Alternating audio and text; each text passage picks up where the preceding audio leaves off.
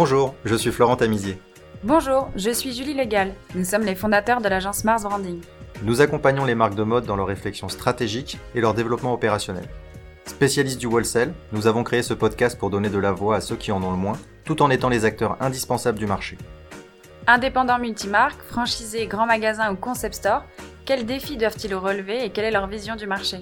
Bienvenue sur Wholesale is not dead, le podcast dédié aux évolutions du commerce en point de vente physique. Numéro spécial chausseurs. Nous avons interviewé Antoine Garneau, le gérant des boutiques Maison Rondino et Chaussures Broc en Charente. Cet entrepreneur passionné s'est récemment lancé dans le métier en rachetant des boutiques, lançant sa propre marque et en créant le groupe Facebook détaillant de chaussures dont tous les agents du secteur parlaient cet été. Fabrication française, indication géographique protégée et digitale, il nous parle de son engagement et de sa vision du marché. Excellente écoute Bonjour Antoine, bienvenue sur Wholesale is not dead. Nous sommes euh, ravis de t'avoir avec nous. Bonjour Antoine. Bonjour. Nous avons créé ce podcast pour faire entendre la voix des détaillants multimarques et montrer à tout le monde qu'ils étaient bien vivants et positifs sur l'avenir de leur métier. Alors de ton côté, tu défends l'artisanat français et en particulier euh, les charentaises. Tu as lancé de nouvelles marques sur le marché et tu as participé à la création d'un groupe Facebook appelé Détaillants de chaussures qui regroupe aujourd'hui 1800 professionnels. Alors, tu vas nous expliquer tout ça, mais avant, je te propose de nous présenter La Pantoufle et la boutique Maison Rondino. Alors, euh, moi je suis détaillant de chaussures. J'ai repris euh, les magasins à la famille Rondino en 2016. Ouais. C'est la société Lagarde, donc ça comprend euh, le magasin Maison Rondino à La Rochefoucauld, euh, la Pantoufle à Chasseneuil et la Pantoufle à Champniers.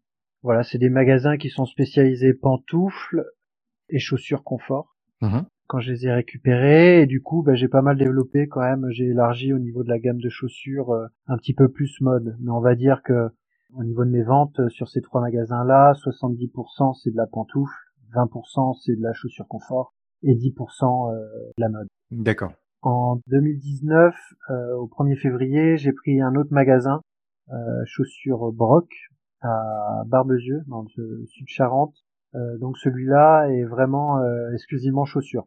Il a un rayon euh, pantoufles un petit peu comme tout, comme tous les détaillants, mais là c'est vraiment le magasin euh, 100% chaussures et c'est euh, en Charente l'un des, des rares vrais chausseurs. Voilà.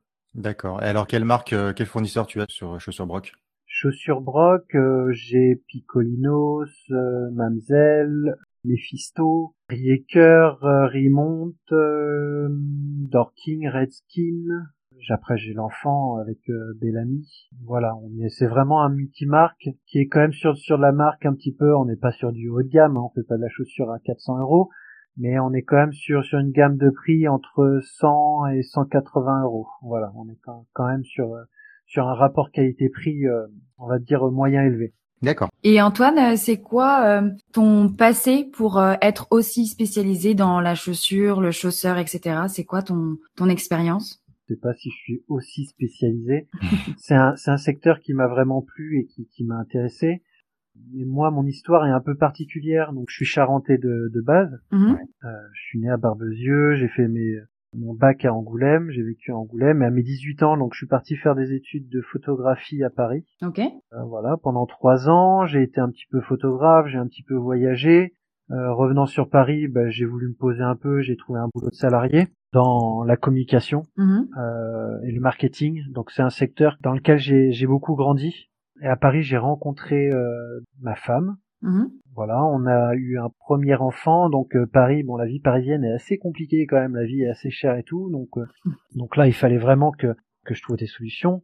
J'ai rappelé un petit peu mes différents réseaux, dont Frédéric Rondino, qui m'a parlé de cette entreprise là qui était qui était à vendre D'accord. du coup, euh, je m'y- j'y m'étais intéressé parce que c'était vraiment euh, tous les vecteurs qui m'intéressaient. On est quand même sur de l'artisanat, Mhm. c'est quand même un produit sympa, c'est du fait main, c'est du local. Euh, au niveau environnemental, ça a quand même euh, très peu d'empreintes. Et puis ce qui était intéressant, c'est que c'était euh, une belle vieille dame, on va dire. L'en- L'entreprise fonctionnait bien, le produit avait une bonne image, il y avait quand même une- un fort développement D'accord. Qui était qui était possible de faire. Donc euh, voilà, je me suis engouffré dans l'aventure. Ça a mis un an et demi avant que je reprenne euh, vraiment euh, le dossier, pour Mhm. se mettre d'accord avec euh, Frédéric Rondino. Et puis voilà. Tu avais quel âge? Parce que, euh, excuse-moi, de, c'est peut-être un peu personnel, mais tu es relativement jeune pour être euh, dans ce secteur de la chaussure qui est quand même hyper terroir artisanal. C'est des maisons qui sont euh, qui ont des années d'existence derrière elles. C'est simplement cette rencontre avec Frédéric Rodino qui qui t'a donné cette passion pour cet univers?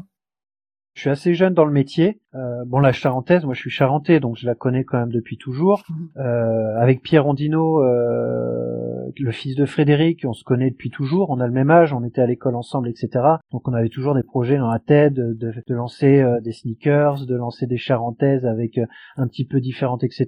Donc euh, c'est une entreprise que je connaissais bien et en fait, bah, j'ai eu la chance qu'elle soit à vendre au moment où je cherchais. Ce qui est amusant, c'est que j'aurais pu être dans n'importe quel secteur parce que moi voilà j'ai tout vendu à Paris pour faire vivre ma famille. Donc j'aurais pu j'en sais rien vendre des meubles être dans la peinture je sais je sais pas. Donc euh, c'était vraiment une entreprise à vendre que je recherchais. J'ai trouvé cette entreprise là et en fait euh, je me suis trouvé vraiment une passion pour ce produit là je trouve que l'économie le, qu'il y a autour de la charentaise et de la chaussure est, ultra intéressante ultra porteuse et je me plais vraiment à m'épanouir euh, dans, dans ce marché quoi. Et quand tu as repris l'affaire, euh, tu as commencé par quoi? Parce que c'est assez intrigant. Euh, on reprend euh, une. Tu, tu, as utilisé le terme, je crois, belle endormie ou. Ouais, une belle vieille dame endormie, ouais. Ouais, c'est ça. tu commences par quoi à ce moment-là? Alors première chose, euh, c'est de, de conforter. C'est-à-dire qu'on prend l'entreprise, on essaye de vraiment la comprendre. On chamboule pas tout, ça sert à rien. L'idée, c'est de, de mettre des outils de pilotage moi quand je demandais mais au niveau des achats comment ça se passe que, comment on peut savoir euh, combien je dois acheter en volume en argent etc voilà Marie-Laure euh, Rondino la femme de Frédéric qui m'accompagnait sur sur euh, au début du projet me disait bah, c'est en fonction de, de ce que j'ai besoin. Mais voilà la transmission était compliquée parce que bah, elle avait tout dans la tête. Oui il y avait pas de process écrit. Donc moi l'idée c'est que j'ai déjà ça a pris pas mal de temps mais j'ai tout numérisé. Donc toutes les pantoufles je les ai toutes étiquetées. euh, je les ai rentrés dans Polaris. D'accord. Voilà, donc ça me permettait déjà d'avoir une vision sur le stock, mhm. euh, de pouvoir gérer mes achats, et après, bah, c'était au niveau de, de la vente. Donc au niveau de la vente, c'était déjà discuté avec toutes les vendeuses, voir ce qui, ce qui leur plaisait, ce qui leur plaisait pas, pour qu'elles aient vraiment que le travail de vente à faire. C'est-à-dire que moi, mon travail, c'est de leur donner tous les outils, le confort possible pour qu'elles n'aient qu'à se concentrer que sur la vente. D'accord. Donc ce que j'ai fait, euh, la chose la plus importante, bon il y a eu quand même pas mal de choses, mais la plus importante ça a été de, de fidéliser la clientèle. C'est-à-dire que j'ai mis en place euh, ben voilà, une carte de fidélité. Au bout du dixième achat, euh, enfin au bout de neuf achats, le dixième achat est à moins 30% sur de la pantoufle, euh, ce qui nous permet de récupérer un maximum de données clientèle, de comprendre notre clientèle. Et une fois qu'il y a des coups de mou, qu'on veut faire une promotion ou communiquer sur un événement, euh, ben là on a tous les numéros de téléphone possibles pour pouvoir euh, envoyer des SMS et faire venir la clientèle dans les magasins. Et euh, c'est quoi le rythme d'achat sur le marché de la pantoufle chausson? Est-ce qu'on suit les saisons comme comme les autres les cadences classiques? Oui. Après la la collection printemps-été est quand même beaucoup moins importante que celle que, que l'automne-hiver. Oui. D'accord. Je vais revenir un petit peu en arrière, parce que là, on est rentré dans ton expérience de rachat de la Maison Rondino, donc rachat de la boutique Maison Rondino. Qu'est-ce qui se passe? Parce que moi, j'ai vu qu'il y a eu des petits mouvements dans l'univers de la charentaise. On parle de charentaise, euh, de pantoufles. Je crois qu'il y a eu une, indication géographique protégée qui est tombée en 2019, mais qu'avant ça, il y avait une, une faillite du fabricant Rondino. Parce que c'est également un fabricant de charentaise, c'est ça? Voilà, en fait, euh, pour être clair, il y a eu deux faillites. La première en 2018, euh, donc c'était Geva Rondino qui a été liquidé. Euh, Renaud Dutreil et ses différents associés euh, ont récupéré euh, l'entreprise Geva Rondino et ils ont créé la manufacture charentaise. La manufacture charentaise a travaillé à peu près pendant 18 mois et au bout de 18 mois a de nouveau été liquidé. Là, c'est dû à quoi ces liquidations? C'est la demande, c'est euh, la modernisation du métier. Euh... Toi, tu as une vision là-dessus? J'ai mon avis, mais euh, voilà, la première fois que ça a été liquidé, c'est qu'on part vraiment d'une grosse machine. Ça veut dire que Gévarondino, ça, à la belle époque, il y a eu quand même 1000 employés. Euh, l'usine a une surface qui est, qui est juste immense. Enfin voilà, c'était les usines des années 80. Ouais, ça rappelle un petit peu ce qui s'est passé à Romans avec euh, Charles Jourdan et toutes ces usines-là. C'est on est un petit peu dans le même contexte. Voilà. Le produit est bon, mhm. mais euh, les, les, charges sont trop lourdes. Les charges étaient trop lourdes, donc il y a eu une première liquidation. Euh, après, Renaud Dutrey et ses associés pendant 18 mois. Alors ça a été, je sais pas exactement ce qui s'est passé. Je veux pas dire que ce sont des problèmes de gestion parce que je, voilà, je, je veux pas, je veux pas m'immiscer dans, dans Mhm. savoir comment ils ont géré l'entreprise, mais euh, voilà, ça a duré 18 mois, ça a été compliqué. Je sais que euh, nous, quand je dis nous, c'est euh, les quatre magasins, euh, mais également les autres détaillants, euh, n'ont pas été livrés ou que très peu. Et le problème qu'il y a quand même dans la pantoufle, et on revient un petit peu à la saisonnalité, un fournisseur qui fait des, des pantoufles va gagner de l'argent sur novembre-décembre. À partir de janvier, il va proposer sa nouvelle collection hiver, acheter les matières et commencer à regagner de l'argent qu'en novembre-décembre de l'année d'après. Mhm. Voilà, alors que le, détaillant de chaussures, lui, il a quand même deux fois de, de- des rent- euh, enfin le, le Mm. fournisseur de chaussures, pardon, a quand même deux rentrées d'argent dans, Ouais. dans la- dans l'année, que ce soit la printemps-été, automne-hiver. Voilà, donc il faut quand même, faut quand même avoir les reins solides, faire une bonne saison pour avoir quand même une trésorerie qui permet de tenir un an. Et c'est peut-être là où, euh, où il y a eu un couac avec la manufacture charentaise. Et ça s'exporte, euh, Antoine, la charentaise? Si on imagine qu'il y a des hivers euh, en décalé, etc. Ça s'exporte bien, la charentaise? C'est reconnu? Alors ça, ça dépend des pays. D'accord. Moi, je sais que ça s'exporte, euh, je l'exporte, mais pas en gros. Hein. Ça veut dire que Mhm. j'en vois quand même quelques paires. euh, alors il y a, il y a pas mal le Québec quand même, le Canada. D'accord. On en voit beaucoup. Euh, je sais que le, les pays asiatiques, euh, Japon, Chine, euh, Corée, euh, sont assez friands des pantoufles, mais euh, je sais qu'à l'époque de, de Gevarandino, c'était plus, euh, c'était une collection particulière. Plus adapté. Au niveau de la, de la forme et des, et des fantaisies, euh, voilà, ils ont, ils ont des goûts, euh, Mhm. Des goûts différents de, des, des- on va dire, des Européens. Ouais, c'est moins traditionnel comme euh, comme marché. Voilà, Ils utilisent la tradition, mais ils veulent en faire un produit mode à, à- à tout prix. voilà, exactement. Ok. Et euh, pour revenir sur l'histoire Rondino, aujourd'hui la famille Rondino, euh, ils relancent un atelier de fabrication ou alors ils ont complètement, euh, ils sont complètement euh, à, la- à l'arrêt dans cet univers? Alors Olivier Rondino euh, a créé l'atelier Charentaise.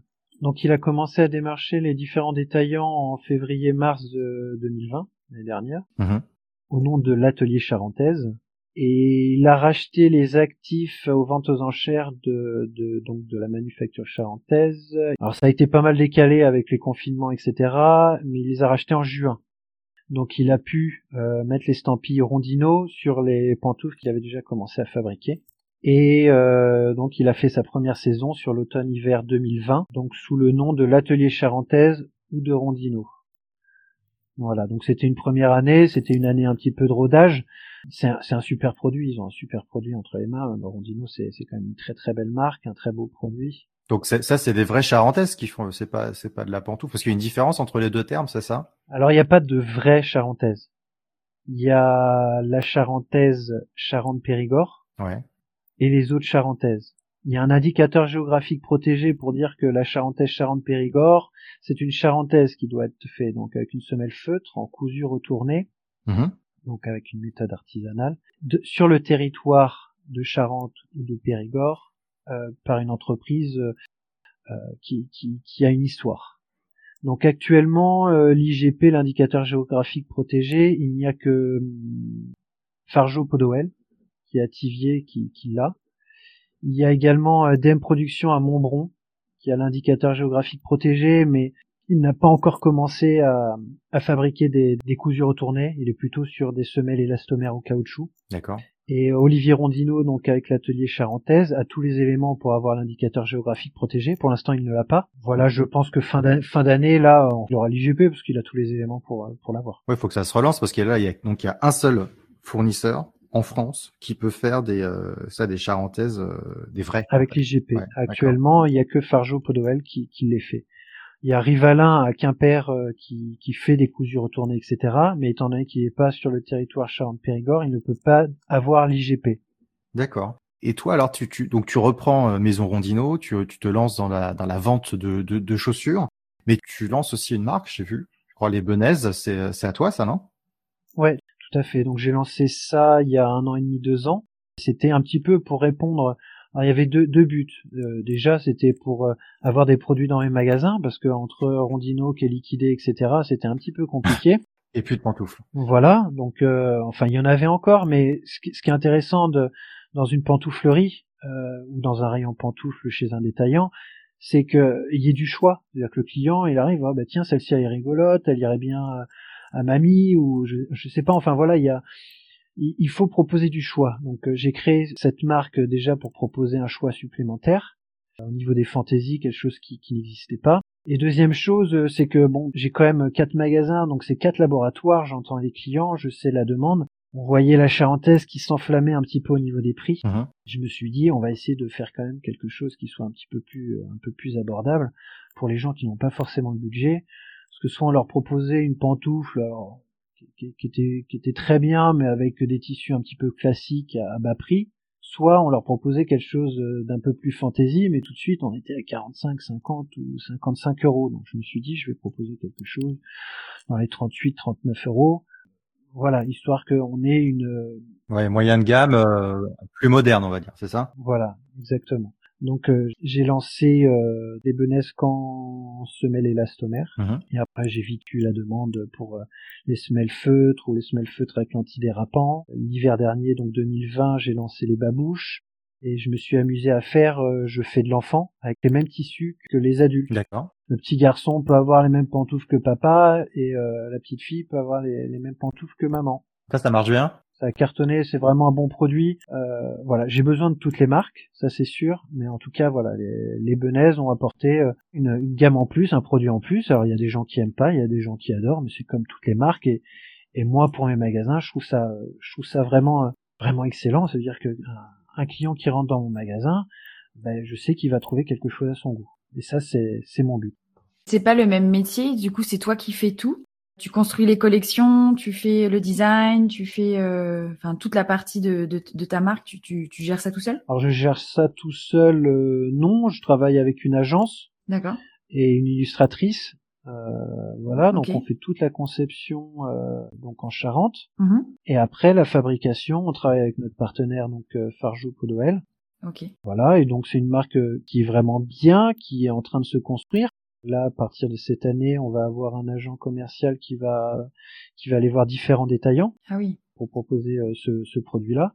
On y va calmement. J'ai pas envie de, de, de, faire de fausses promesses, etc. Donc, euh, moi, je sais que j'avais une vingtaine de, de magasins qui m'avaient fait des commandes pour euh, l'automne-hiver 2020. Mm-hmm. On n'était pas sûr d'être livré, on allait être confiné.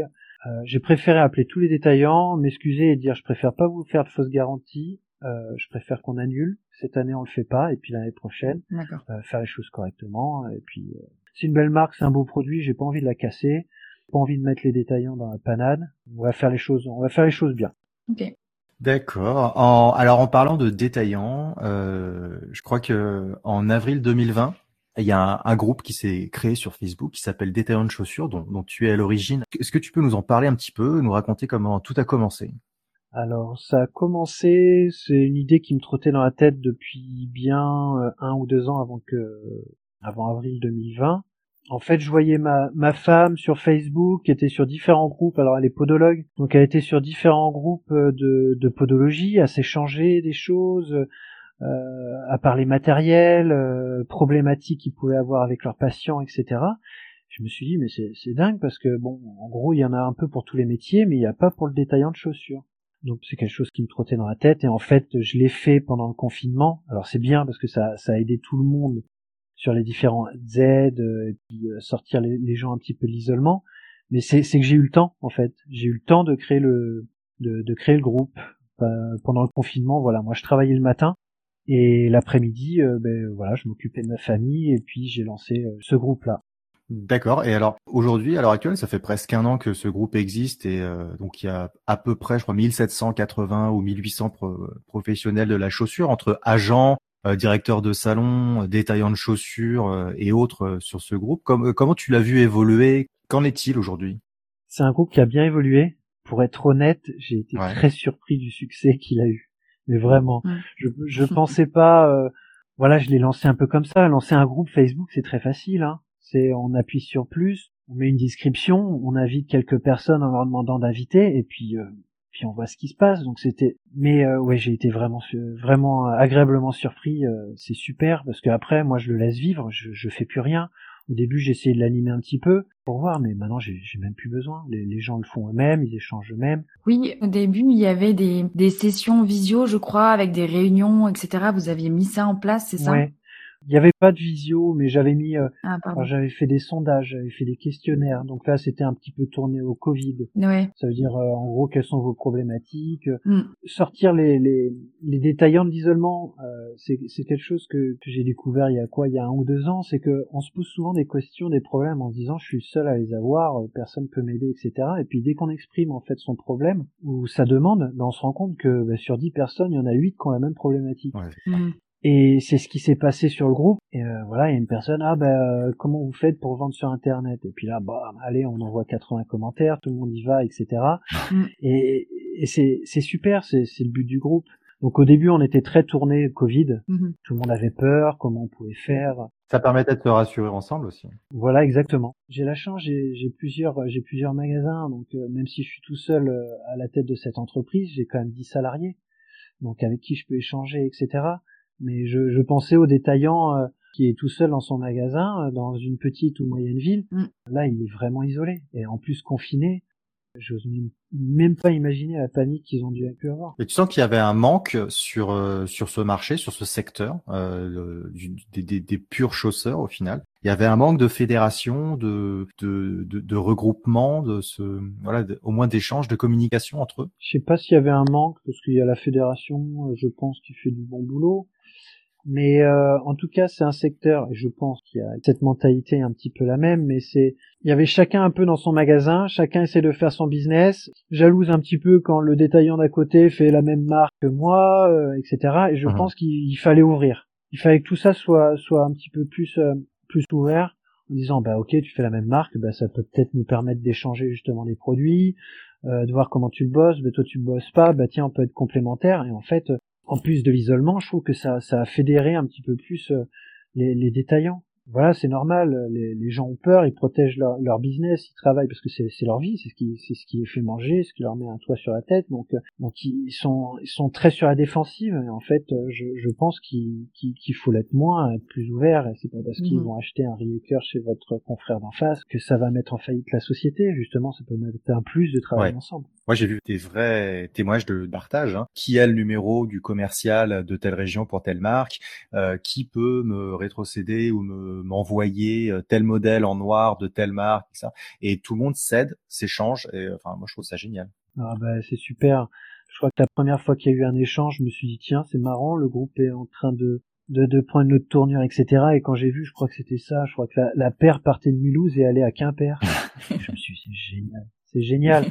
Et je me suis dit bon, bah, c'est peut-être juste euh, une pierre dans l'eau et puis en fait bah oui c'est devenu un, lieu d'échange alors il y a des sujets quand même qui sont récurrents hein, qui tournent quand même mhm. pas mal en plus des échanges il y a quand même la, vente en ligne les aides mm. euh, je sais qu'il y a pas mal euh, pas mal de ça mais mais oui le, le groupe prend une bonne une bonne tournure euh, moi en médiateur j'ai mis euh, donc j'ai mis un détaillant et un agent on peut les on peut les citer sur le podcast ou euh, oui, alors il y a Hervé Martin. Alors il est détaillant, je ne le connais pas du tout. Mais euh, voilà, au début, j'ai vu qu'il était assez actif, euh, donc je me suis dit euh, si ça si ça t'intéresse, il m'a dit oui, bah donc voilà. et Charline Papy, donc que je connaissais, mhm. qui est agent chez Farjo. Donc là, l'idée, c'était vraiment que les détaillants puissent échanger, que les fournisseurs et les marques et les agents n'interviennent que si on leur posait une question. Mhm. Et je trouve que de ce côté-là, euh, ils jouent le jeu. Ça c'est bien respecté. Ouais, c'est plutôt bien respecté. J'ai quelquefois des messages en disant attention, je reçois des messages. Alors il y en a qui en profitent pour envoyer des messages à des détaillants en privé, mais je sais pas quelle ampleur. J'ai pas l'impression qu'il y en ait beaucoup. Il y a des lookbooks qui tombent sur le groupe. Tiens, tu peux regarder. Ouais, peut-être. mais, euh, je trouve quand même qu'ils sont, enfin les, les agents jouent vraiment le jeu. Euh, au début, euh, les détaillants disaient oui, non, c'est un groupe des détaillants, euh, il faut qu'on se retrouve entre nous, mais je pense que c'est vraiment important que les agents puissent voir les problématiques des détaillants, mm. puissent répondre à leurs questions sans forcément tout de suite ah ben voilà je cherche des pantoufles et puis là il y a les mille agents qui arrivent en disant ben j'en vends j'en vends j'en vends c'est pas le cas ils arrivent en disant enfin c'est c'est sain c'est vraiment sain mais généralement, les conversations sont plus intéressantes quand on enlève le, le contexte de vente. Exactement. On échange simplement sur le secteur, c'est bien plus enrichissant. Et euh, toi, toi, tu fais les salons comme le Crescendo ou ouais, euh... ouais, ouais, Tu es allé le, en septembre dernier J'y suis allé. Moi, je fais que je fais que Paris. Euh, j'y vais euh, j'y vais deux trois jours, ça dépend quand ça si ça commence le samedi ou le dimanche. Et après, j'ai des responsables de magasins qui font Nantes et Bordeaux. D'accord. Tu as eu des retours par rapport à ce groupe sur le crescendo de Alors moi j'ai des retours euh, régulièrement, euh, que ce soit par Facebook euh, ou des personnes style Lagaran ou des choses comme ça qui, qui me donnent des retours détaillants. Mais en fait personne sait que c'est moi, à part revoir une photo d'Antoine Garneau sur sur le groupe. Personne n'allait chercher comme nous l'origine. l'origine voilà, non, il y en a peu, il y en a peu. J'ai quand même beaucoup de monde d'amis de détaillants, mais je pense que Bon, je les accepte, hein, mais euh, je pense que si je les croise dans le dans le salon, ils ne me reconnaîtront pas. Et je cherche pas, je cherche pas du tout à communiquer. Euh, le groupe est créé, maintenant il vit, j'en suis très content. Euh, moi, c'est aussi une très bonne source d'information pour moi. Et Antoine, tu parlais de sujets récurrents sur le groupe. Tu as mentionné à demi-mot le digital, qui est un sujet enfin, dont on entend beaucoup parler de la part des marques, etc. toi, tu as ton avis sur sur la question en qualité de détaillant? Ouais, j'ai mon avis, mais euh, il y a quand même beaucoup de variables. Alors je peux pas donner une mhm. réponse. Euh, pour moi, vendre en ligne, c'est un vrai travail. C'est-à-dire que je dois acheter un stock pour pas prendre du stock dans mon magasin, parce que si je vends la, paire dans le magasin et qu'en même temps je la vends sur internet, qu'est-ce que je fais? Donc faut avoir un vrai stock, faut faire de la communication, faut gérer la poste, les retours. C'est une vraie vraie entreprise. Donc pour moi, un détaillant qui est tout seul dans sa boutique, qui dit tiens je vais faire du business là-dessus, c'est chaud quand même. Oui c'est chaud parce qu'il va pas pouvoir tout faire et puis surtout il va se planter. Soit on se structure vraiment au lieu de dire bah tiens au lieu d'ouvrir un magasin je vais faire de la vente internet pourquoi pas. Mm. Soit il y a il y a d'autres vecteurs. On peut travailler via Facebook, on peut travailler sur Instagram et il y a quelque chose alors c'est dur à gérer mais je pense que le détaillant a vraiment une carte à jouer et que ce soit le détaillant en chaussures, mais ça peut être des machines à laver, de la voiture ou n'importe quoi. Mm-hmm. C'est ce qui est live. Je pense que ça, il y a, moi, je m'y intéresse en tout cas fortement. C'est-à-dire? On appelle ça le one to one ou le one to many. Mm. C'est-à-dire que je vais faire un teasing en disant attention, euh, dans une semaine, euh, je vais faire un live sur Facebook pour proposer mes produits avec des super remises, enfin un beau teasing avec tous les jours euh, un, nouveau teasing en disant attention, vous allez avoir des surprises, euh, inscrivez-vous au live euh, qui aura lieu la semaine la semaine prochaine, etc.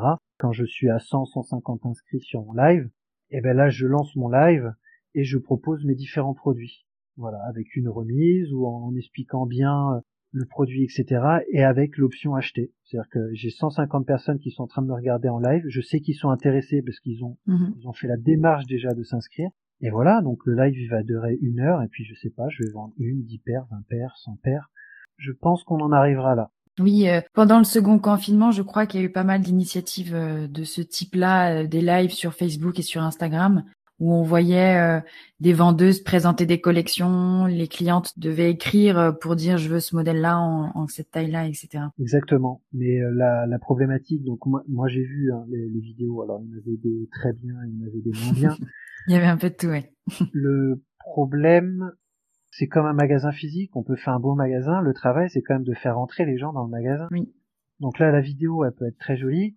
S'il n'y a pas le teasing et la campagne de communication avant, alors on ne parle pas d'affiches 4 par 3 mais il y a, il y a quand même des... Facebook et Instagram sont des outils intéressants. Les outils de fidélité, carte de fidélité en magasin sont des outils, outils intéressants. Gérer des inscriptions et faire un live au dernier moment et voir qu'en fait il y a trois personnes qui sont en train de me regarder, je sais pas si c'est vraiment intéressant. Par contre, si je sais qu'il y a 150 personnes qui sont inscrites, là j'ai un coup à jouer. Mhm. Je peux même, si je suis pas à l'aise, si je sais qu'il y a 150 personnes, bah, peut-être embaucher quelqu'un, un bon vendeur, en lui expliquant bien le produit, en lui disant bah vas-y, tu vas faire le show pendant une heure, je te, je te paye, tu, tu es salarié pendant une heure de, tu vas me vendre les produits. Et je, je pense que le résultat peut être vraiment bien. D'accord. Je pense qu'il y a, il y, a, il y a quelque chose à faire. Voilà.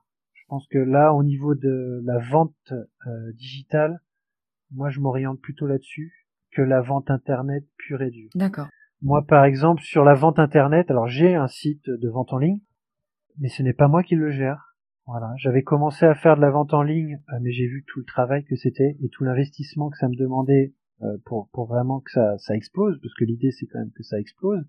Donc euh, j'ai plutôt contacté, donc il s'appelle Philippe Deriz, c'est le site mes-pantoufles.fr, qui travaille très bien la pantoufle Il a cinq employés, il a une surface de stockage de 200 mètres carrés. Il travaille le référencement, c'est son travail. Voilà, il fait de la vente en ligne. Et il a une activité uniquement, c'est un pure player, uniquement digital. Voilà. D'accord. Exactement. Donc je l'ai appelé, je lui ai dit voilà, moi, ce qui m'intéresse, alors ma marge sera plus faible, donc moi je ferai plus de volume, mais euh, mais voilà, pour la vente en ligne, donc euh, quand un client vient sur mon site internet et qui clique sur le bouton acheter, ben, il va tomber sur le sur le site internet euh, de Philippe Deris. Ok. Et après, ben, Philippe Deris s'occupe des achats et moi, ben, je vais me prendre une petite commission là-dessus. D'accord.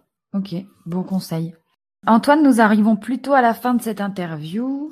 Nous allons conclure avec ta, hum, ta vision du marché sur euh, comment le marché peut évoluer et va évoluer d'après toi en qualité de chausseur euh, indépendant bah Là, c'est une vaste question, mais je vais essayer d'y répondre.